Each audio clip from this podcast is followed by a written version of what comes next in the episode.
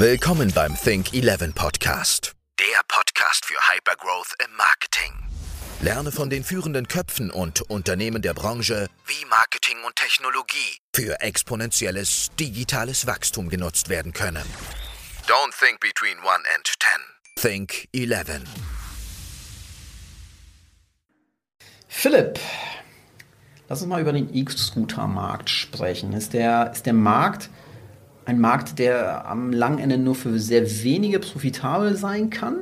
Oder kann es dauerhaft mehrere profitable äh, Unternehmen geben? Oder es gibt ja im Markt so gewisse Hypothesen, die sagen, wir benötigen sogenannte kreative Monopole. Ja? Besser einer macht das Geschäft und macht es profitabel, statt viele, bei denen immer nur Geld verbrannt wird, sodass das Geschäftsmodell sich in Summe nicht weiterentwickelt. Wie, wie stehst du dazu? Ja. Also ich glaube, wenn man sich heute den, den Markt anschaut, dann ähm, ist der zweigeteilt. Du hast ähm, auf der einen Seite die großen internationalen Player, da ist ein Lime dabei, da ist ein Roy dabei, sind wir dabei und so weiter. Und dann hast du gleichzeitig aber noch ein paar regionale Player. Die sind dann in ein, zwei Städten vorhanden. Also beispielsweise gibt es eine Firma, die heißt Moin, die operiert in Rostock. Dann gibt es einen Player, der heißt ähm, Scooty, der operiert äh, allein in, in Kassel. Und ähm, so teilen wir uns momentan den, den, Markt auf. Was wir gesehen haben in den letzten zwei, zweieinhalb Jahren jetzt in Deutschland, dass insbesondere auch die großen Player ähm, erst in den A-Städten angefangen haben, Berlin, Hamburg und so weiter, und es sich aber sukzessive dann auch in die B- und C-Städte eigentlich gleich ähm, ausgeweitet hat. Das heißt, wenn wir jetzt das Beispiel Kassel nehmen, da komme ich her, gibt es momentan ähm, fünf Anbieter. Und zuerst war halt der, der, der kleine Lokale dort vor Ort. Ähm, und mittlerweile tummeln sich dort, dort alle. Ähm, das heißt natürlich auch für die, für die Kleinen, ähm, ich schätze, da gibt es fünf bis, bis sieben Player in ganz Deutschland, wird da natürlich ähm, die Situation irgendwann eng, ähm, weil halt einfach der Kuchen immer kleiner wird. Und die Kapitalausstattung in, in, den allermeisten Fällen nicht besonders groß ist und entsprechend dort der Scale fällt, ähm, entsprechend kaum neue Städte eröffnet werden können, Preiskämpfe können nicht mitgemacht werden, Marketingaktionen sind schwierig und so fort, du hast keine Brand. Also von daher könnte das ähm, da irgendwann zu einer Konsolidierung kommen, gehe ich fest davon aus. Bei den größeren muss man halt einfach mal schauen. Ich meine, wir, wir gucken uns an, wie, wie das Funding der, der unterschiedlichen Wettbewerber ist. Wir schauen uns an, ähm, wie die mit ihrem Geld haushalten. Wir schauen uns an, wie viele Städte die eröffnet haben und können uns da grob herleiten, wo die da aktuell irgendwie stehen, was die Runrate angeht. Ähm, es ist sehr dynamisch. Wer da jetzt wie schnell vom, von der Bildfläche verschwinden wird, kann, glaube ich, kein Mensch sagen. Und ähm, da kommt dann immer wieder dann der nächste Investor um die, äh, um die Ecke und schießt irgendwie nochmal was nach. Also von daher bleibt, bleibt spannend. Aber wenn du mich fragst, ist, glaube ich, in Deutschland durchaus Platz für zwei bis drei große Player. Ähm, und bei den kleineren regionalen muss man halt einfach schauen, ähm, inwieweit die so differenziert sind und so ein regionales Angebot haben, dass das, dass das weiter Sinn macht. Oder ob da irgendwann kein Platz mehr für die ist. Mhm. Du hast gerade das Thema Konsolidierung angesprochen, dass du davon ausgehst, dass der Markt sich weiter konsolidieren wird. Ähm, ist das Thema MA für euch interessant? Und wenn ja, was sind das eigentlich für Assets, die man sich dann im Zweifel einkaufen würde? Ist es, ist es die Hardware oder ist es ähm, das, das Lizenzthema? Oder was ist es konkret? Was ja. sind die wichtigen Assets? Ähm, es kommt immer total darauf an. Also ich meine, wir haben vor ähm, anderthalb Jahren haben wir die E-Mopeds von, von Coop ähm, übernommen. Da war es ganz klar ähm, ein Hardware- und auch ein Kundenthema, ähm, wo wir einfach sehr schnell ein neues Vertical aufbauen konnten. Ähm, wenn wir jetzt in der E-Scooter-Welt unterwegs sind und sagen, wir ähm, würden jemanden übernehmen, ist halt immer die Frage, was, was kauft man da eigentlich? Ne? Also wenn man jetzt schon in dem Markt selber vorhanden ist ähm, oder selber aktiv ist und jetzt einfach nur die Hardware kauft, dann ist es tendenziell nicht so interessant würde ich mal sagen, weil du halt einfach die Hardware mit der Kapitalausstattung sehr schnell die auch selber, ähm, ähm, selber investieren oder kaufen kannst. Plus wir den Vorteil haben, dass wir einfach gewisse Anforderungen auch haben, was unser Tier Energy Network angeht, wo wir halt einen gewissen Batterietypen haben. Ähm, es wird allerdings dann interessant, wenn ein Player sowas wie Lizenzen hat. Das heißt, die haben vielleicht eine, eine Ausschreibung bei einer Stadt gewonnen und sind dort für eine gewisse Zeit einfach drin. Das könnte ein relevant interessantes Thema sein oder eine Geografie, wo wir einfach noch nicht sind, wo man sich überlegt, ähm, Make oder Buy, was, was ist da der, der beste Weg? Mhm. Jetzt hast du eben schon, schon über, über ähm, Deutschland gesprochen und auch über Konsolidierung. Wenn wir uns den gesamten Markt mal konkreter anschauen, gibt es hier geografische Bereiche, bei denen ihr als Tier sagt, ähm, die sind für uns hochinteressant. Da sind wir bisweilen noch nicht ähm, wirklich aktiv, aber da sehen wir sehr, sehr hohen Demand und das ist bei uns auf der Agenda und auf der Roadmap. Ja, also ich meine, wir sind momentan mit der Ausnahme von den Emiraten, sind wir eigentlich nur in Europa unterwegs. Und wir sind auch der Meinung, dass Europa für uns der interessanteste und beste Markt ist. Einfach aufgrund der, der, der, der Dichte der unterschiedlichen Städte und vor allem auch einer, einer sehr fortgeschrittenen ähm, beziehungsweise Infrastruktur für Fahrräder, einer, einer, Wahrnehmung in der Bevölkerung für Mikromobilität. Mikromobilität gibt es hier seit ähm, seit, seit, seit vielen Jahren. Also man, Nextbike ist jetzt, glaube ich, in Deutschland seit, seit knapp 20 Jahren oder sowas. Das Thema Sharing ist, ist da sehr viel verbreiteter als jetzt in den USA beispielsweise, ähm, wo die Leute natürlich seit, seit jeher eigentlich aufs Auto gepolt sind und die Angebote dort erst in den, in den letzten Jahren entstanden sind. Ähm, von daher sind wir mit Europa nach wie vor noch sehr, sehr zufrieden und gibt hier nach wie vor noch sehr viel Wachstumsmöglichkeiten. Ähm, was die anderen Märkte angeht, eher opportunistisch, muss man mal ganz ehrlich sagen. Ist jetzt nicht das, ähm, das erste Ziel auf unserer Agenda momentan. Okay. Das heißt, du sagst, in Europa gibt es noch genug äh, Wachstumspotenzial. Sprechen wir noch über E-Scooter. Das ist ja gerade schon angesprochen. Wie breit kann und vor allem wird sich Tier in seinem Portfolio an Produkten weiter diversifizieren? Mhm. Ihr seid ja mittlerweile nicht mehr nur ein reiner E-Scooter-Anbieter, Fahrräder, Roller, Scooter, was sind so die nächsten relevanten Fahrzeuggruppen? Ja, also ich meine, man muss, wenn man jetzt die letzten drei Jahre einmal Revue passieren lässt, dann sind wir 2018, 2019 mit E-Scootern gestartet, 2020 mit den Mopeds und 2021 mit den Fahrrädern. Und man muss wirklich sagen, dass jeder zusätzliche Mode, den man, äh, den man auf die Plattform holt, eine neue Komplexität einfach mit sich mitbringt. Und diese Komplexität muss man erstmal beherrschen. Ähm, und also als Beispiel bei den, bei, den, bei den Mopeds ist es das ganze Thema Reparaturen, die halt einfach um ein Vielfaches ähm, komplexer sind, wo man neue Skills braucht, der Mechaniker, wo die Ersatzteilversorgung eine ganz andere ist ähm, und wo vor allem auch das, sagen wir mal, die Hürden, die der Kunde verspürt ähm, oder die, der, die der, der Kunde erstmal über erklimmen muss, um das Fahrzeug dann zu nutzen, sind einfach ganz andere, weil ein Moped wiegt halt einfach mal deutlich mehr, fährt sehr viel schneller und das letzte Mal, dass man irgendwie mit, mit 16 vielleicht äh, eine Vespa gefahren ist, ist dann auch schon, ist dann auch schon ein Weilchen her. Ähm, genauso ist es auch mit, mit den Fahrrädern, dass ähm, dort einfach das, das, das Thema ähm, Sicherheit, Reparatur, ähm, neue Maintenance-Bilder, die auftreten, neue Reparaturbilder, ähm, dass man die erstmal unter Kontrolle bringen muss. Also kurzum, wir sind äh, uns geht es nicht darum, jetzt irgendwie maximal schnell, maximal breit zu werden und das komplette Spektrum abzubilden, sondern wir wollen erstmal das, was wir ähm, haben, beherrschen und wirklich auch gut beherrschen, weil es bringt einem nichts, da operativ irgendwelche halben Sachen zu machen.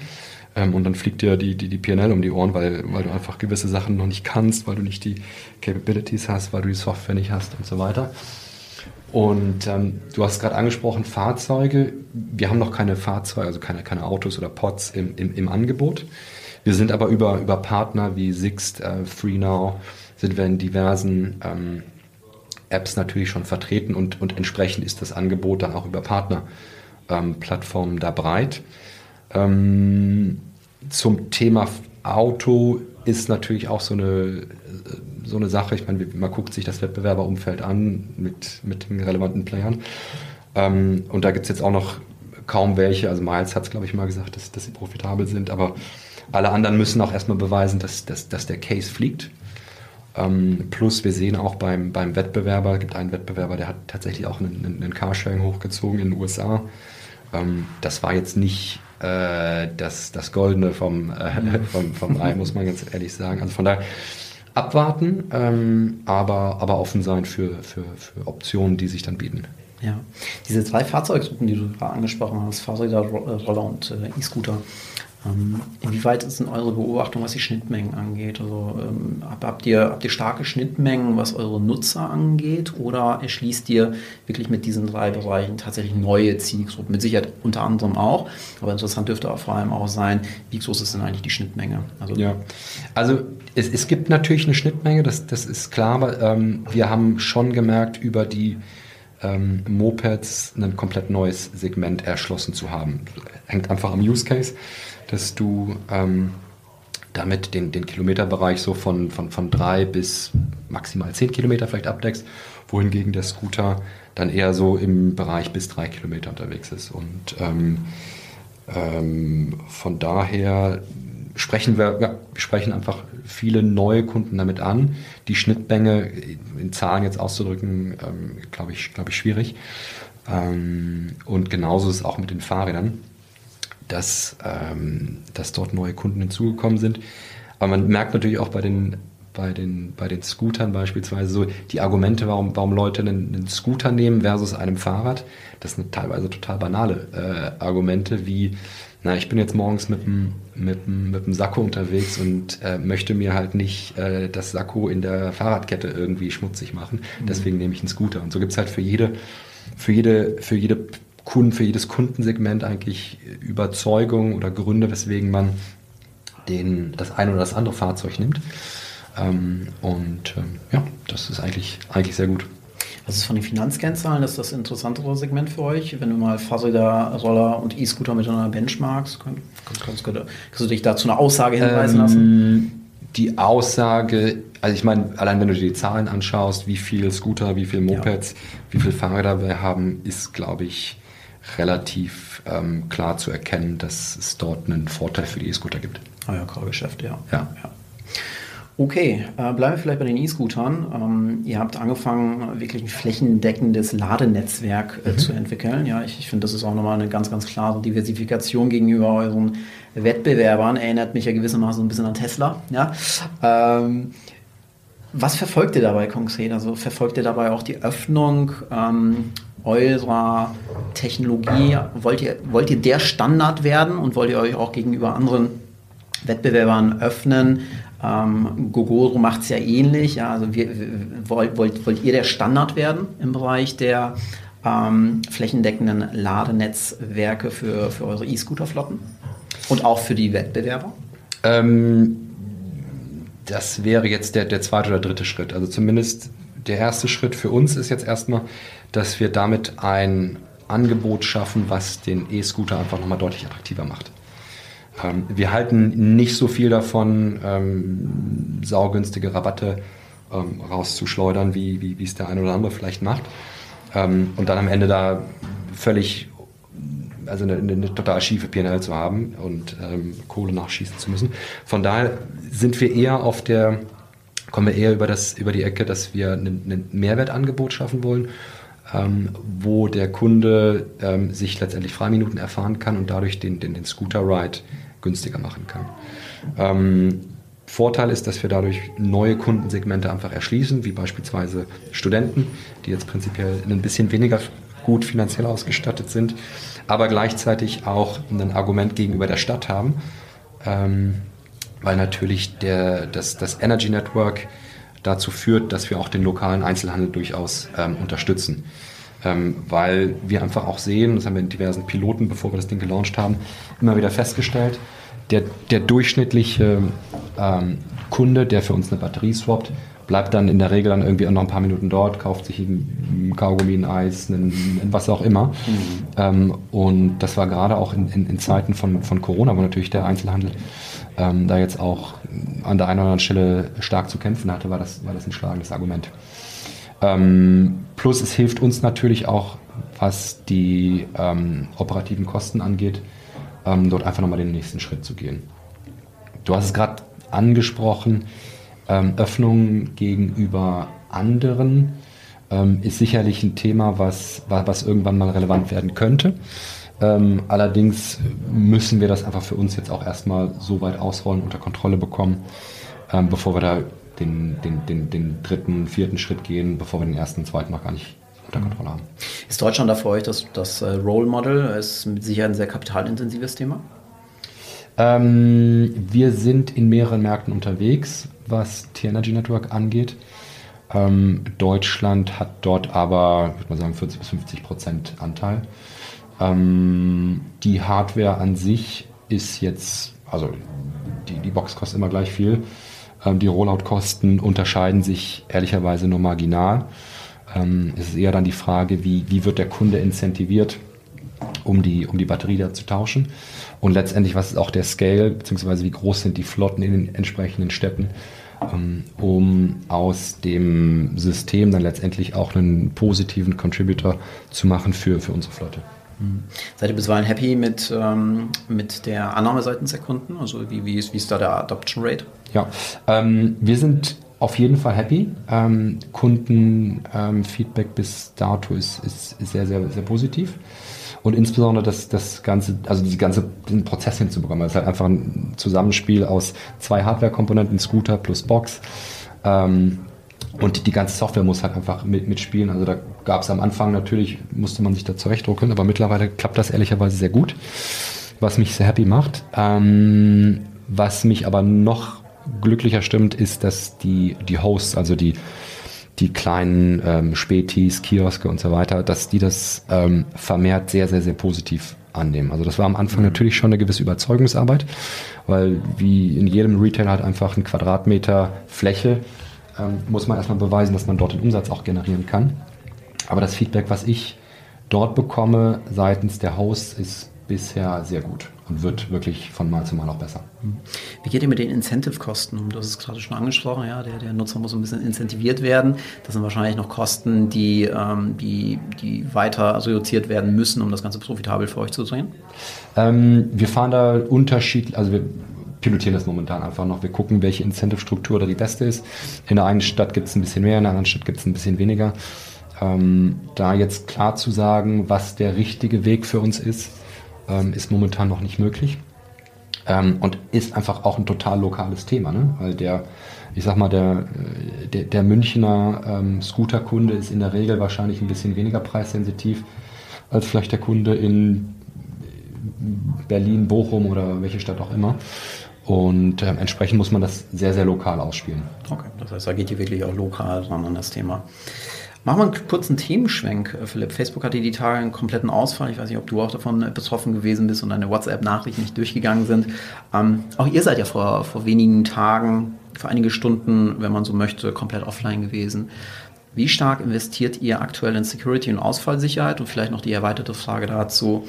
Ähm, sind die Ansprüche deiner Meinung nach in den letzten Jahren auch von der Komplexitätsdichte in diesem Themenumfeld, jetzt mal unabhängig von eurem sehr, sehr bullischen Wachstum, gestiegen?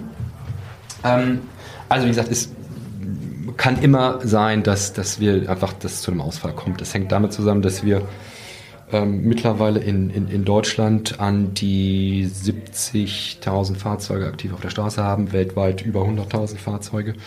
Ähm, und täglich welche dazukommen, kommen neue Städte dazu, User und so weiter und so fort. Und da kann es leider, ich bin auch kein Freund davon, kann es immer mal wieder zu, zu Ausfällen kommen. Wir probieren die so minimal ähm, wie möglich zu halten. Beziehungsweise wenn sie dann ähm, auch, auch stattfinden, dann natürlich auch entsprechende Kommunikation gegenüber Kunden ähm, ähm, nach außen zu geben, weil wir viele Commuter-Kunden haben, die da teilweise sich darauf verlassen und das ist auch unser Anspruch, dass, dass wir ein verlässlicher Partner sind. Aber wie gesagt, da sind wir, sind wir glaube ich, nicht vor, vor Ausfällen gefeit. Ähm, wir haben uns dort in den letzten Jahren extrem ähm, verstärkt, was das Thema ähm, Inhousing angeht, was das Thema Aus oder Absicherung gegenüber Ausfälle angeht. Ähm, sind dort, glaube ich, auf, auf, einem, auf einem guten Weg. Ähm, teilweise hängt es natürlich auch mit, mit, mit Wartungsmaßnahmen zusammen, die dann vielleicht etwas länger dauern als, äh, als gedacht. In der Regel machen wir das der, immer zur Nachtzeit ähm, um da keinen Kunden irgendwie von seiner Fahrt abzuhalten.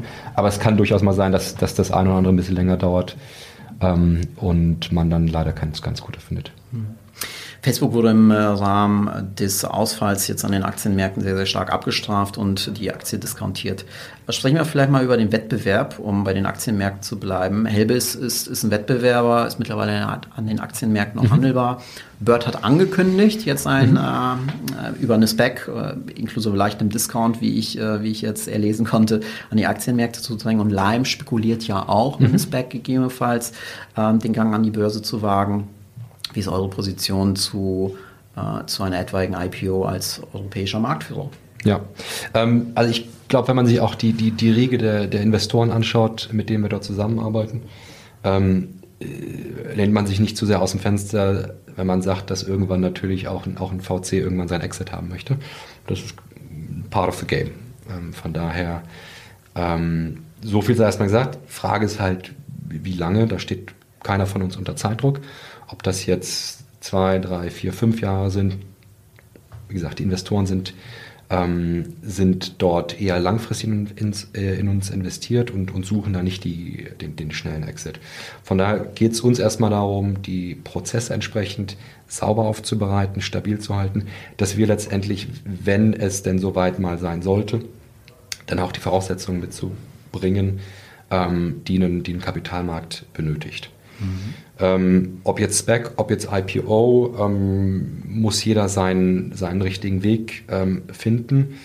Ähm, ich persönlich gucke ein bisschen skeptisch vielleicht auf den, auf den Spec-Markt momentan, weil halt einfach die, ähm, das Signaling äh, nochmal ein anderes ist und auch was die ähm, Anforderungen an Due Diligences angeht, was die Anforderungen an Reporting angeht, was die Anforderungen an Profitabilität angeht, ist das eher etwas, wo, wo, wo ich ganz persönlich, aber das ist meine, meine Meinung, ähm, das jetzt vielleicht nicht für den, für den Königsweg halte. Ähm, genau. Werden die IPOs eine Implikation auf euer Geschäft haben? Wenn Lime und, und äh, Bird jetzt äh, an die Aktienmärkten drängen oder sagst du, wir, wir, sind da relativ entspannt. Wir, wir haben eine Softbank im Hintergrund, ähm, ob, ob, schon du ja völlig richtig ja. gesagt hast, irgendwann wollen die vielleicht auch mal ihren Exit fahren. Ähm, glaubst ja. du, das wird Implikationen für euch haben? Ist halt die Frage, was, was die raisen und was die mit der Kohle machen, die sie geraced haben. Ähm, momentan ist es so, dass wir kapitalseitig ähm, sehr gut aufgestellt sind. Und wir neben der, neben der Softbank-Runde ähm, auch eine Kreditlinie von Goldman Sachs bekommen haben. Das heißt, das Thema Kauf von Hardware wird ähm, größtenteils darüber abgedeckt. Ähm, von daher gibt es da jetzt keine, keine Bedenken, dass wir die nächste, die nächste Zeit irgendwie noch gut, gut zurechtkommen. Ähm, wenn die jetzt nochmal über, äh, über einen Spec ähm, eine, eine, Menge raisen, ist, musst, du die, musst, du die, musst du das Geld auch erstmal schnell und sinnvoll deployen. Und äh, wir sehen halt gerade bei Bird ähm, und Lime, um jetzt bei den Beispielen zu bleiben, die sind, ähm, die sind in den USA natürlich sehr aktiv, Marktführer beide, oder eins und zwei. Und Europa auch schon viel unterwegs. Also Frage ist, was, was würdest du eher in einen neuen Mode investieren? Würdest du äh, eher in die Expansion äh, investieren? Würdest du ähm, in MA investieren und so weiter? Ähm, also ich, wir schauen uns das an. Ich schaue mir das persönlich an, aber ist jetzt keiner hier, der ähm, irgendwie ist mit der Angst. Äh, okay. Keine kalten Füße, aber du, nee, schaust dir, du, schaust dir, die Börsenprospekte genau. noch an. Klar. Ähm, Sprechen wir noch mal ein bisschen weiter über den Wettbewerb. Helbis möchte stärker in das Segment Food Delivery investieren. Da haben wir ja auch, wir sind gerade in Berlin, einen totalen Food Delivery äh, War, wenn man so möchte. Mhm. Wie stehst du denn grundsätzlich zu dem Thema Food Delivery Markt und einem etwaigen Einstieg von, von Wettbewerbern in diesem Segment? Mhm die häufig auch große Schwierigkeiten haben, die letzte Meile zu dominieren. Ist das, ist das ein relevantes Diversifikationsspiel mhm. und kannst du dir vorstellen, dass ihr perspektivisch auch verstärkt in das mhm. Thema Food Delivery einsteigt? Also ich, ich kann die Theorie dahinter total verstehen, muss ich ganz ehrlich sagen, ähm, weil du als Scooter-Anbieter natürlich eine Menge Assets einfach auf der Straße hast im Sinne von Personal und Fahrzeuge, die sowieso schon unterwegs sind. Und von daher die, die, die, die Rationale, die dahinter steckt, die, die erschließt sich mir. Uber hat es ja auch gemacht mit Uber Eat. Genau. Ähm, jetzt schaue ich mir mal, also ich meine, Helbis ist sicherlich ein Beispiel, aber ich glaube, das prominentere Beispiel ist Bolt, die jetzt eine, ich glaube, 600 oder 700 Millionen geraced haben und ähm, gleichzeitig ähm, äh, im Scootermarkt aktiv sind. ähm, die haben Food Delivery Business, die haben Ride-Hailing Business und die haben einen Gorillas Äquivalent oder wollen Gorillas Äquivalent aufbauen. So. Die nutzen momentan ihr Scooter-Geschäft primär dazu, um die Akquisitionskosten im Vergleich zu, zu, zu Google beispielsweise zu senken und gehen davon aus, dass die Kunden diese halt innerhalb von der kürzesten Zeit akquiriert haben durch sehr günstige Preise, ähm, dass es dort eine hohe Überschneidung gibt an Leuten, die dann tatsächlich auch Food bestellen oder sich ihr Essen nach Hause liefern lassen. Mhm. Ähm, ich bin ein bisschen skeptisch, wenn du sagst, im Scootergeschäft gehst du mit einem Cent die Minute an den Start oder fünf Cent die Minute, jetzt haben sie es ein bisschen erhöht. Ähm, brutal defizitär, nur eins. Um dann davon auszugehen, dass du in einen zweiten defizitären Markt reingehst, ähm, wo noch ein viel krasserer Wettbewerb eigentlich gerade herrscht. Also jetzt gegen den Flink, gegen den Gorillas, gegen den Getir, gegen den DoorDash und so weiter anzustinken. Ähm, huiuiui, das ist schon, das ist schon gewagt und momentan hat es dort auch noch keiner bewiesen, dass dort ähm, die, die, die krassen Margen sind. Also von daher, ähm, ich sehe es aus, aus einer externen Perspektive, sehe ich es als eher schwierig an, ähm, weil halt einfach keiner der Märkte an sich genommen bisher gezeigt hat, wirklich profitabel zu sein. Mhm. Ähm, also wäre es jetzt, keine Ahnung, das Äquivalent wäre wahrscheinlich, man man, man, man würde als Apple ähm, irgendein ein, extrem günstiges Produkt auf den Markt schmeißen, ähm, was dann die Jugendlichen cool finden und dann der, der erste PC, den sie sich kaufen, wird dann Mac sein oder das erste Telefon wird dann iPhone sein, dann würde ich es verstehen, weil dann investierst du, um danach äh, letztendlich die, die, die Deckungsbeiträge zu bekommen, aber das sehe ich in dem Modell einfach noch nicht, weswegen ich ähm, aus meiner Perspektive wieder gesprochen, ähm, das mir erstmal anschaue und gucke, wie das, wie das beieinander läuft. Bedeutet deine Hypothese ist, die Customer Lifetime Value wird durchaus verlängert durch die erweiterte Wertschöpfung, aber sie wird defizitär verlängert. So. Genau, weil, weil, genau. Okay. Hm. Also, also dein, Klar, dein, kaufmännisch betrachtet ist das natürlich Käse. Ja. De, deine Customer Acquisition Cost sind beim Scooter, wenn du das vergleichst mit, mit, mit anderen Möglichkeiten, um an Kunden dran zu kommen, sind sie eventuell sogar ein bisschen geringer.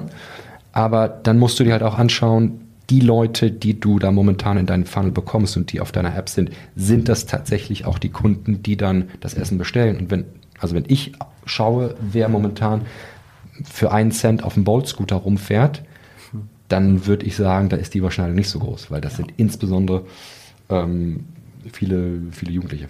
Mhm. Also viele sehr junge Fahrer. Mhm. Das heißt, der Case geht für dich, für dich zumindest gedanklich gar nicht auf. Okay. Ähm, ich finde den Case interessant. Ich habe da momentan noch so ein bisschen meine Probleme zu sehen, dass das wirklich, äh, das ist ultra sinnvoll ist. Ja.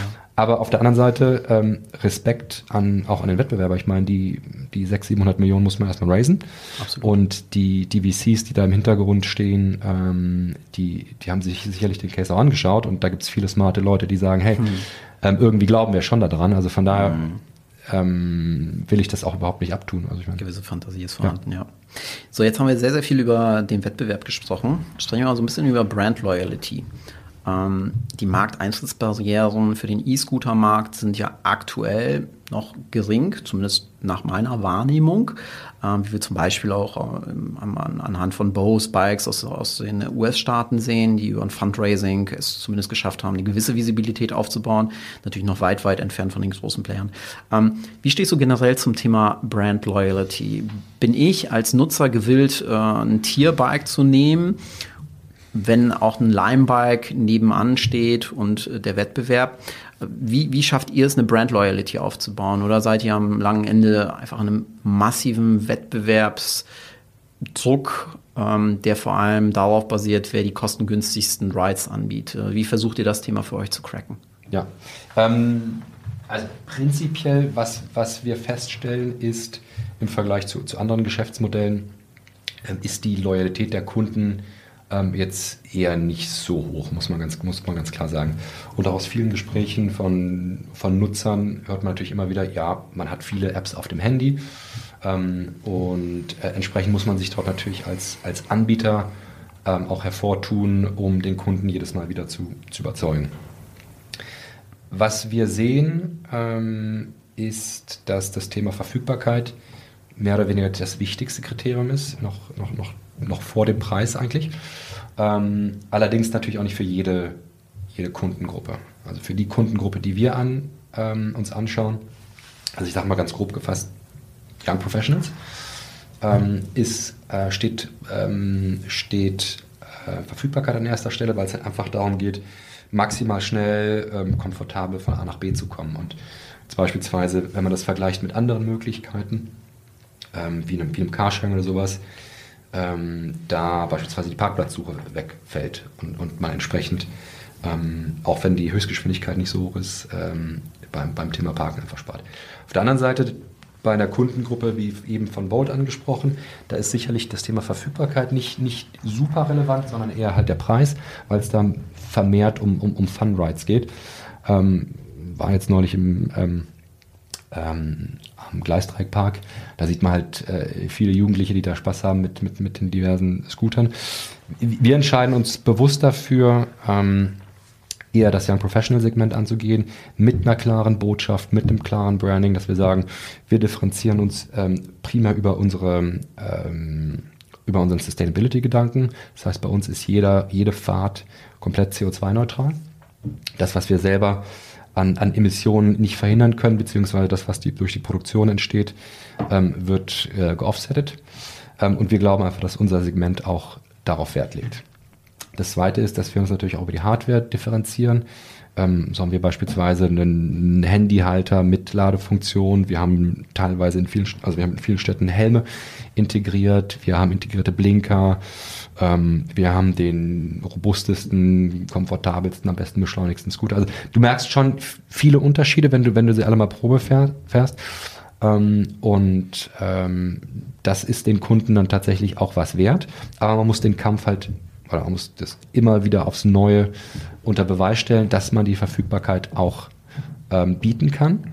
Dann nutzen die Kunden unseren, unseren Scooter. Wenn du die Verfügbarkeit nicht bietest, dann sind die eben beschriebenen Werte ähm, fallen sehr schnell zurück, weil halt einfach dann der Komfortgedanke im Vordergrund steht und man sagt, naja, 200 Meter weiter zum, zum Tierscooter zu laufen versus ich habe äh, in 20 Metern den Bird-Scooter dort stehen. Ähm, diesen Trade-off machen wenige Leute wahrscheinlich. Mhm. Okay, das heißt, du sagst, Verfügbarkeit äh, schlägt definitiv auch Brand Loyalty.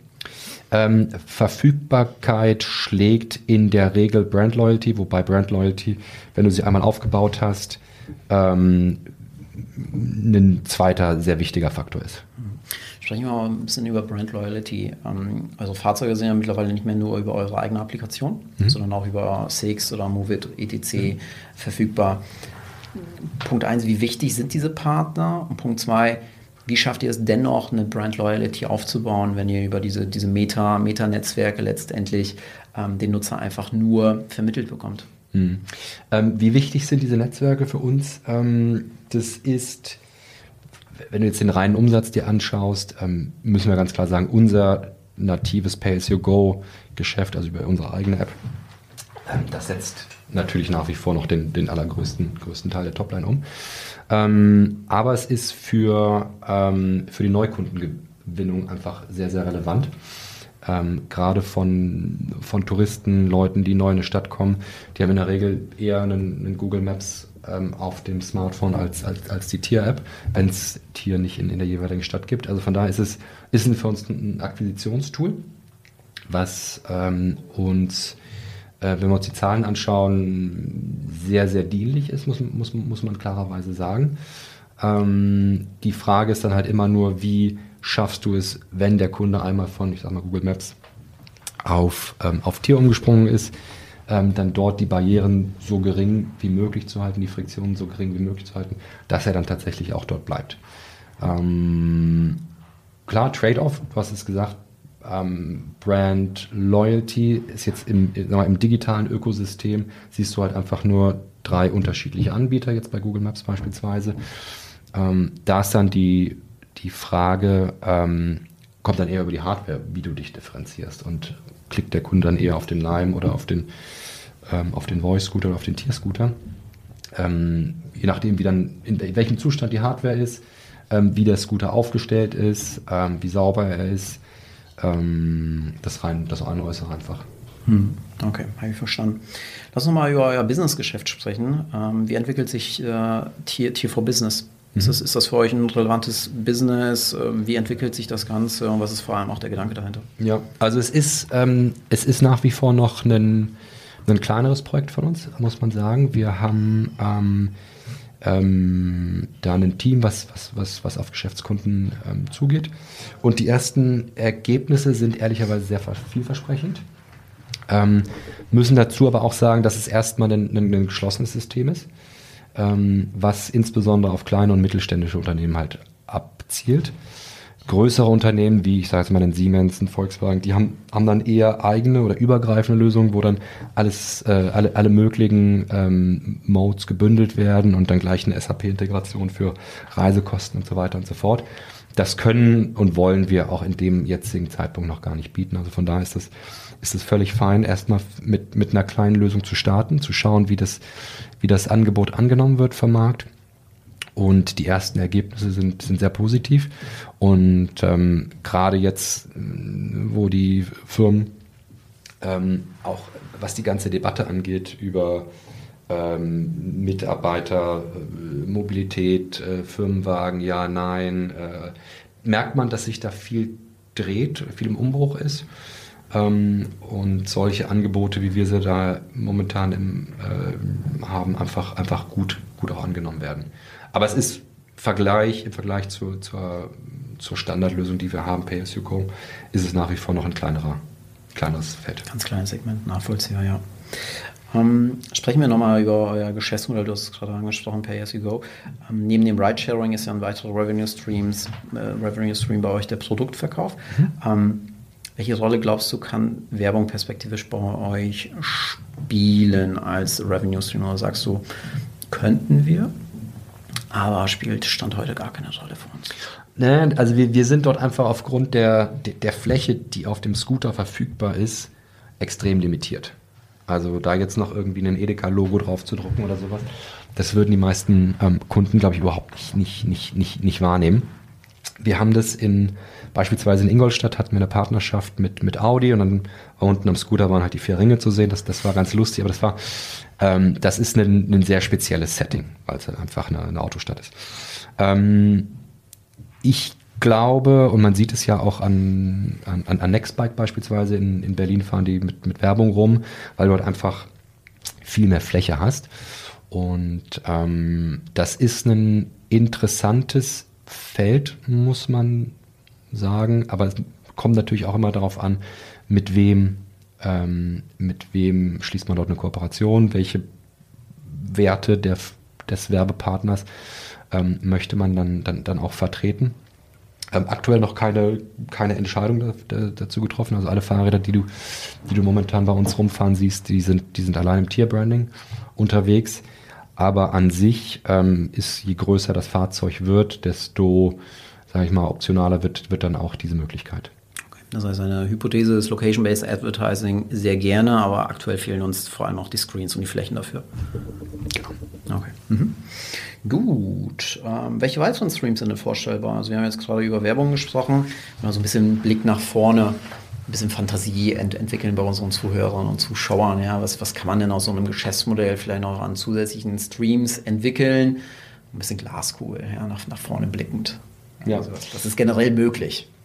Ähm, also, na, wir haben natürlich eine, eine, eine App mit ähm, mittlerweile mehreren Millionen Nutzern und, und, und, Kunden, die, die regelmäßig unsere, unsere Dienste nutzen.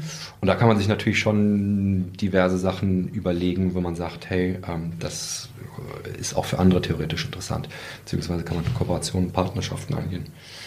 Ähm, ansonsten die angesprochenen Modes, also weitere Fahrzeugtypen. Unser Ziel ist es, die, die Stadt ähm, in dem Sinne zu ownen, in dem Sinne die Mobilität hin zum Guten zu verändern, dass man einfach eine, ähm, eine Alternative zum, zum Fahrzeug, zum Auto bietet.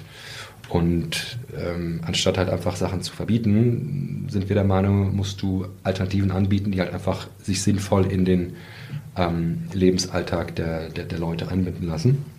Und da gibt es diverse Möglichkeiten, über, über weitere Fahrzeuge ähm, da den, den, den Schritt zu gehen. Aber auch immer wieder mit, äh, mit der gewissen Vorsicht, das erstmal unter Kontrolle zu, zu behalten. Mhm. Ähm, weitere Optionen, ähm, sicherlich über, über, über Partnerschaften, ähm, die relevant sein könnten Genau, das sind erstmal so die, die drei, ohne zu viel zu verraten. Sehr gut. Du hast gerade angesprochen, Städte ownen. Wie brutal, du hast ja vorher auch schon einige andere Stationen absolviert. Ähm, T ist ja nicht deine erste Station. Wie brutal ist der Verdrängungswettbewerb in, in, in dieser Branche? Ja, so, so ein Benchmark. Also, empfindest du das schon als sehr, sehr starken Verdrängungswettbewerb, den äh, ihr auch unterlegen seid, wobei ihr da sehr, sehr gut mitmischt als europäische äh, Marktführer? Oder sagst du, es ist, eigentlich läuft das noch ganz, ganz gesittet ab? Also man muss sich die nochmal zurückversetzen. 2019, als wir gestartet sind, sind wir mit einem Zehntel des Kapital, des aufgenommenen Kapitals im Vergleich zu einem Bird und Lime gestartet ähm, und haben es geschafft, äh, aus dieser verhältnismäßig kleinen Summe dann doch in, ähm, in Europa Marktführer zu werden. Wie habt ihr das geschafft? Was, was, was war die, so die Secret Sauce? Ja, die Secret Sauce setzt sich aus, aus, vieler, aus vielen Dingen, glaube ich, zusammen. Ich glaube, das erste ist, du du musst natürlich die Märkte verstehen, du musst vor Ort sein. Es ist ganz schwierig aus, aus Kalifornien heraus ähm, zu verstehen, wie in Bochum beispielsweise der, der, der Bürgermeister tickt oder mhm. ähm, welche Städte in Deutschland wann wie gelauncht werden. Oder das Thema ähm, Arbeitsbedingungen. Also in Deutschland mit dem, mit dem Juicer-Model an, an den Start zu gehen, das, das, war halt einfach nicht die richtige Entscheidung. Und ich solche, solche ähm, ähm, Punkte haben wir einfach von Anfang an, glaube ich, gut einschätzen können. Ist das die Achillesferse gewesen? Also sagst du wirklich so diese kulturellen Unterschiede mit, mit, mit einer Grundarroganz aus, aus den Staaten kannst du in Deutschland nicht einfach mit demselben Role Model erfolgreich werden? Weiß ich nicht, Arroganz, also der deutsche Markt tickt einfach so, dass einfach extrem viel über die Städte laufen muss. Ähm, und ich hatte, wir hatten vorhin darüber gesprochen, O-Bike, Mobike, das war, das war so ein Schlüsselmoment für die, für die deutsche Verwaltung, ähm, wo sie alle plötzlich überrannt wurden von 4000 Fahrrädern in München, die in den Bäumen gelandet sind, die in der Isar landen, landeten. Und der, die, die Städte waren einfach komplett machtlos für ein paar Monate lang. Und aus dem haben sie einfach wahnsinnig viel gezogen und waren entsprechend skeptisch, was die E-Scooter angeht. Und dort mit den ähm, oder den, den Städten einen Partner zu bieten, der wirklich vor Ort ist, der bei jedem kleinen ähm, Problem, was, was, was auftritt, ähm, ähm, äh, diskussionsbereit ist, offen ist. Ich glaube, das ist ein, das ist ein, das ist eine Marktgegebenheit, die man einfach hier beachten muss und die man verstehen muss. Und ich glaube, da haben es ausländische ähm, Wettbewerber teilweise haben das einfach so nicht, nicht so ernst genommen, kann man vielleicht sagen. Das ist das Erste. Das Zweite ist ähm, ein ne, Wille und auch eine Geschwindigkeit, ähm, um Veränderungen und Verbesserungen auf die Straße zu bringen. Also bestes Beispiel Swappable Batteries, die ähm, austauschbaren Akkus ähm, da waren wir 2020, Anfang 2020, waren wir die ersten, die, die, die flächendeckend die Swapper Batteries ausgerollt haben. Ähm, und ähm, nicht, dass, dass das die anderen vielleicht nicht ge gekonnt hätten, aber ich glaube, mit dieser Stringenz, mit diesem Willen, ähm, das so schnell in die Fläche zu bekommen, ähm, hat es, hat es kein, kein anderer da ähm, gemacht.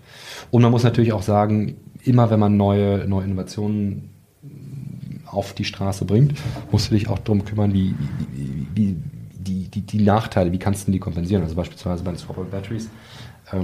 Klar senkst du deine Kosten um einen signifikanten Anteil, hast aber auf der anderen Seite Topline-seitig den Nachteil, dass die Scooter halt einfach nicht mehr so gut stehen, musst dann halt dir überlegen, wie, wie kannst du das kompensieren.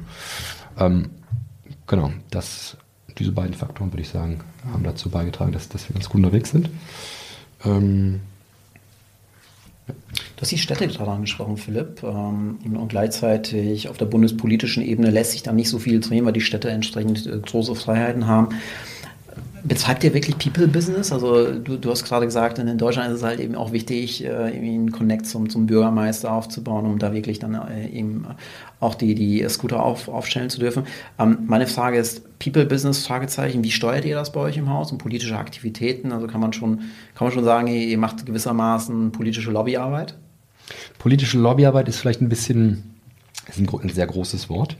Ähm, aber es ist, wie du gesagt hast, ein People-Business, es ist ein sehr lokales Business, es ist ein extrem heterogenes Business. Ähm, das, was in, in, in Münster gilt, kann in Kassel, kann in Hamburg, kann in München wieder komplett anders sein. Ähm, und von der Steuerung ähm, muss man halt gewillt sein, A, erstmal die Ressourcen oder in die Ressourcen zu investieren, eine Organisation aufzubauen mit den entsprechenden Kompetenzen. Und dann in, in, in der Steuerung ähm, muss es auch extrem hoch als Prio verstanden werden und aufgehängt werden. Ähm, und äh, entsprechend auch die, der Wille an, an, an, an runden Tischen, ähm, am Austausch mit der Stadt ähm, teilzunehmen, das muss absolut top priorisiert werden. Ähm, auf der Bundesebene ähm, muss man jetzt einfach mal schauen, wie sich, wie sich gerade in der, in der Regierungsbildung und danach dann auch im politischen Alltag die, die Situation ändert. Ähm, ich bin da ehrlicherweise ganz guter Dinge. Ähm, und ähm, alles andere schauen wir mal. Die Machtverhältnisse verändern sich, ich glaube auch eher zu euren Gunsten. Ähm, Sprechen wir jetzt mal über Softbank. Mittlerweile ist ja Softbank über seinen, seinen Vision Fund 2 bei euch investiert. Mhm. Ähm, darüber hinaus habt ihr euer Management durch ehemalige Manager seitens Tesla und, und Lyft etc. noch weiter gestärkt. Was macht das eigentlich konkret in dieser hohen oder in diesem hohen Tempo der Professionalisierung eurer Organisation mit der Organisation? Ja? Also was, was, was passiert da unternehmenskulturell? Vielleicht kannst du, kannst du uns da mal so ein bisschen abholen. Ja, ähm, also ich meine, wir waren von Anfang an, waren wir extrem dezentral aufgestellt und extrem digital aufgestellt. Das heißt, Corona ähm, hat uns beispielsweise kaum aus der Bahn geworfen, was zumindest die Arbeitsprozesse angeht. Ähm, und also jetzt um dem Beispiel zu geben, jetzt im, im, im letzten Jahr auch ähm, sind wir nochmal, was die Anzahl der Städte angeht, sind wir um 80 Prozent gewachsen. Was die Flotte angeht, haben wir uns verdoppelt. Ähm, und da kann man jetzt nicht sagen, nur weil wir mehr Leute haben, wird dann auch automatisch werden die Prozesse langsamer oder wir werden weniger performant. Also das sieht man an den Zahlen nicht. Wir, wir wachsen de facto immer noch mit, ähm, mit, mit einem 2x pro Jahr eigentlich, eigentlich, ähm, eigentlich weiter, was, was, was sehr schön ist. Ähm, von der Kultur ist es ähm, sehr stark äh, im Recruiting natürlich, ähm, also fängt beim Recruiting an, auf den Purpose zu achten. Ich glaube, das ist bei uns extrem ähm, ausschlaggebend, dass die Leute, die bei uns anfangen, wirklich alle gewillt sind, für das Gleiche zu kämpfen, ähm, mit der gleichen Motivation ins Büro zu gehen ähm, und einfach auch ähm, wissen, letzt, oder wissen letztendlich, warum sie das Ganze machen. Es ist jetzt nicht nur ein 9-to-5-Job, wo am Ende äh, des Monats ähm, Kohle aufs Konto kommt, sondern ähm, steckt sehr viel mehr dahinter. Und allein das ist ein, ist ein verbindendes Element, was dazu führt, dass ähm, ähm, wir einfach sehr gut miteinander funktionieren und dass einfach auch der, die, die, die berühmte Extrameile da durchaus ähm, äh, gerne gegangen wird. Wie schafft ihr das, dieses Mindset aufrechtzuerhalten? Ich meine, ich gebe es ja jetzt auch schon ein paar, paar Jährchen, drei Jahre, ähm, dieses, dieses, dieses Mindset trotzdem so schnell zu agieren wie ein junges Startup, links zu überholen. Wie bindet ihr eure Mitarbeiter? Habt ihr irgendwie VISOP-Anteile äh, aktiv? Also wie, mhm. wie, wie, sind so Mitarbeiterbindungsprogramme bei euch? Ja, ähm, wir haben in der Tat ähm, einen ESOP für fast alle Mitarbeiter, also ausgenommen ähm, äh, eine, ein, ein, eine kleine Berufsgruppe. Aber das ist, allein ist schon mal für, äh, für die allermeisten Mitarbeiter eine, eine, wahnsinnige Ehre auf der einen Seite und andererseits natürlich auch Motivation, ähm, längerfristig an dem Erfolg der Firma mitzuarbeiten. Darüber hinaus, ich sag mal, die, die, die klassischen Incentivierungsmaßnahmen, äh, Programme, die, die ein Berliner Startup so hat. Ähm, aber es ist, es ist halt definitiv nicht der, der Aspekt der, der, der, der, Kohle, der im Vordergrund steht, sondern insbesondere dieser, der eben angedeutete der, ähm, Purpose. Mhm. Ansonsten ähm, ist es ist die Herausforderung, die, die, die, die Kultur, die, die teilweise im Berliner Office ähm, sich, glaube ich, auch sehr gut transferieren lässt und gut, gut erlebbar ist, die dann aber auch ins Warehouse in, äh, in, in, in die Kleinstadt zu holen. Und ähm, da gibt es einfach gewisse Maßnahmen, die uns sehr, sehr am Herzen liegen, wie wir, wie wir beispielsweise eine Warehouse-Ausstattung machen ähm, oder welche In Incentives bei uns die Fahrer bekommen. Also sei es jetzt irgendwie eine, Sofaecke, äh, freier Kaffee, äh, freies Wasser und so weiter. Ähm, oder auch regelmäßig ähm, Grillfeste, um den, ähm, um da einfach eine, eine Gemeinschaftlichkeit zu bieten, um die Leute langfristig zu binden, weil gerade in dem Segment der, der Fahrer ist natürlich auch gerade jetzt in diesem Jahr äh, ein, ein, totaler Wettbewerb ausgebrochen. Total, ja. ähm, und, und, wir müssen extrem aufpassen. Mhm. Und ähm, ansonsten eine, eine, sehr eine Steuerung, die einfach sehr fokussiert auf die Region ist und, und weniger durch, durch, durch, die, durch die Zentrale gesteuert wird. Ähm, und, und jede Region einfach auf die, die, die lokalen Marktbedingungen am besten eingehen kann. Und das funktioniert ehrlicherweise ganz gut. Hm, das ist ein sehr fragmentierter Markt, weil du gesagt hast, die, die regionalen Unterschiede sind sehr, sehr, ähm, sehr, sehr relevant. Ähm, Stelle ich mir in der Steuerung auch hochkomplex vor, durch diese, durch diese Fragmentierung. Würdest du das so unterstreichen? Ähm, ja, äh, wobei du natürlich in der Steuerung extrem viel auch standardisieren kannst. Ne? Also wir haben, wir haben super Zentralfunktionen, die ähm, uns systemseitig extrem entlasten, uns extrem im Hintergrund mit mit Auswertungen, mit Empfehlungen weiterhelfen. Ähm, wir haben einen exzellenten Austausch, was, was, was äh, Workshops angeht, ähm, Lernen voneinander, Best Practice Sharing zwischen den unterschiedlichen Märkten. Ähm, also das ist, also wieder, wir sind von Anfang an eine digitale Firma gewesen ähm, und entsprechend ähm, ist auch das, das Onboarding letztendlich für neue Mitarbeiter ähm, sehr effizient, sehr schnell, du kriegst einen Laptop, du kriegst deine Zugänge und hast dann Zugriff einfach auf, auf, auf alles und es ist einfach nur eine Frage der Zeit, ähm, bis, du, bis, du das, ähm, bis du das verinnerlicht hast. Ähm, und das macht es in vielerlei Hinsicht extrem einfach. Hm. Du hast gerade angesprochen, ihr seid eine digitale Company, Software oder Hardware? Was, was, äh, was, was seid ihr am Ende? Also ihr, ihr, macht beides? Wir machen beides. Also es ist, kannst du, kannst du gar nicht so, so voneinander trennen, weil wir können unsere, unsere Hardware nicht ohne die Software ähm, operieren. Ähm, letztendlich sind, müssen wir eine kundenzentrierte Firma sein. Letztendlich müssen wir Verfügbarkeit bieten. Letztendlich müssen wir jedes Mal, wenn, wenn der Kunde absteigt vom Scooter, ähm, muss er das Gefühl haben, hey wow, das hat jetzt Bock gemacht, das hat mich komfortabel und schnell von A nach B gebracht. Ähm, das, und letztendlich auch einer, einer Mission gedient, nämlich die Stadt autofrei zu machen und äh, da braucht man halt einfach Alternativen für. Wenn man sich Börsenprospekte anschaut, ähm, sehen, sehen die Wettbewerber sich tatsächlich auch, auch eher als, äh, als Software-Company wahrscheinlich aus Gründen, ähm, aber äh, nachvollziehbar, wie du es dargestellt hast. Philipp, Blick nach vorne. Ein bisschen Glaskugel. Was, was können wir in naher Zukunft noch von, von T-Mobility erwarten? Ähm, also, wir sind ähm, sicherlich also du, du, wirst noch eine Menge von uns hören. Ich glaube, so viel sei erstmal erst gesagt. Ähm, wir sind auf einem, auf einem sehr guten Weg aktuell. Wir merken, dass die, auch die langfristigen Investments, die wir getätigt haben, dass die ähm, anfangen Früchte zu tragen, dass die ähm, Ideen, die Differenzierung, die wir früh angestoßen haben, wie ein Tier Energy Network, dass die teilweise vom Markt auch kopiert werden.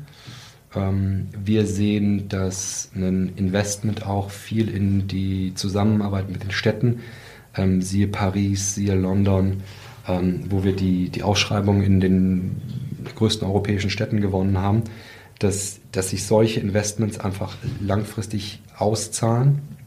Und in, in, Summe bin ich da echt, äh, echt sehr froh, dass das vom, vom Management angefangen bis runter in die ähm, bis zu den Fahrern in, in den Warehäusern, in den Städten, dass dort ein Zusammenhalt und eine gemeinsame Vision herrscht, die es einfach ermöglicht, ähm, auch die nächsten, nächsten Jahre weiterhin erfolgreich zu sein. Und ähm, ich freue mich, was, was, was kommt. Mhm. Äh, gibt viele Chancen, die auf dem Weg liegen.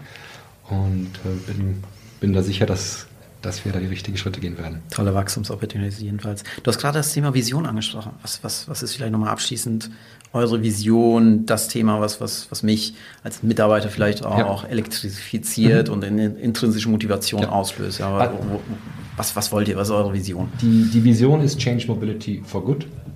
Also auf Deutsch die, die, die Mobilität in der Stadt hin zum Guten zu verändern. Und das hin zum Guten kann man, glaube ich, ganz plastisch am Beispiel auch von Paris klar machen, ähm, wo vor drei, vier Jahren sich da einfach noch der, der, der Verkehr komplett durch die Stadt ähm, ge, gezogen hat. Und mittlerweile siehst du an vielen Ecken, dass Straßen freigemacht werden für Fahrradwege, für äh, Fußgängerwege, ähm, dass es eine intelligente Verkehrsplanung gibt, ähm, dass immer mehr Grünflächen entstehen, dass immer mehr Mikromobilitätsangebote ähm, ge, gefördert werden, dass die Integration in Richtung ÖPNV immer besser funktioniert. Und ich glaube, so, so ein Pflänzchen, ähm, was, was langsam immer stärker wird, wollen wir auch in, in anderen Städten sehen. Und entsprechend arbeiten wir aktiv mit der Stadt zusammen, um das in die Realität zu bringen.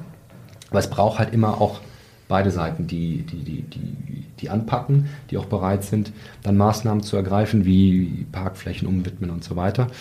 Aber das ist eigentlich das, was die, was die Leute hier motiviert, dass sie sagen, hey, wir, es gibt einen Klimawandel, ähm, es gibt die Möglichkeit, da jetzt einfach irgendwie so weiterzumachen wie bisher, oder man, man verbringt acht Stunden seiner, seiner Tageszeit mit einem Thema, wo man tatsächlich eine, eine Veränderung in der eigenen Stadt ähm, bewirken kann, was dazu führt, dass die Stadt an sich lebenswerter äh, wird, dass weniger äh, Fahrten mit dem Auto durchgeführt werden und vielleicht irgendwann weniger Autos verkauft werden, ähm, weil halt einfach das Angebot in der Stadt so gut ist ähm, und du die Notwendigkeit, vielleicht bis auf den Urlaub oder sowas mal abgesehen, nicht mehr hast, ein eigenes Auto ähm, zu nutzen. Und das, das treibt sehr viele an. Ähm, das finde ich äh, extrem bewundernswert in dieser Firma.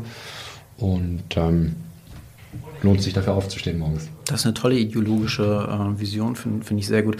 Wie intensiv nutzt du selber Tier? Du, du kommst ja aus München, hast du erzählt, ja? Wie, ja. wie häufig nutzt du, nutzt du die, ähm, E-Scooter oder Fahrräder? Also wie aktiv bist du selber? Fahrräder haben wir leider in München noch nicht. Wir haben das Glück, Mopeds und Scooter in, in, in München zu haben. Und ähm, ich nutze die mehrfach täglich, muss ich ganz mehrfach ehrlich täglich, sagen. Ja. Täglich. Ja. Ähm, und bin danach wie, also ich werde ehrlicherweise nicht müde mhm. davon. Und das ist für mich, gerade wenn das Wetter schön ist, ähm, einfach die, die angenehmste und auch teilweise je nach Strecke natürlich effizienteste Art, um, um von A nach B zu kommen. Und von daher. Selber Heavy User. Sehr, sehr Heavy User. Sehr gut. Philipp, vielen, vielen herzlichen Dank für das, äh, für das sehr kurzweilige, schöne Gespräch. Ja, ich habe jede Menge lernen können und ich hoffe, unsere Audience auch. Ja, und ähm, damit äh, beenden wir ja auch heute das Gespräch und äh, nochmal herzlichen Dank von unserer Seite aus. Danke auch an euch. Sehr schön. Das war Think 11, der Podcast für Hypergrowth im Marketing. Wir hoffen, dass du einiges lernen konntest und wertvolle Insights mitgenommen hast, die dir für dein Business helfen. Danke fürs Zuhören und bis zum nächsten Mal. Don't think between 1 and 10. Think 11.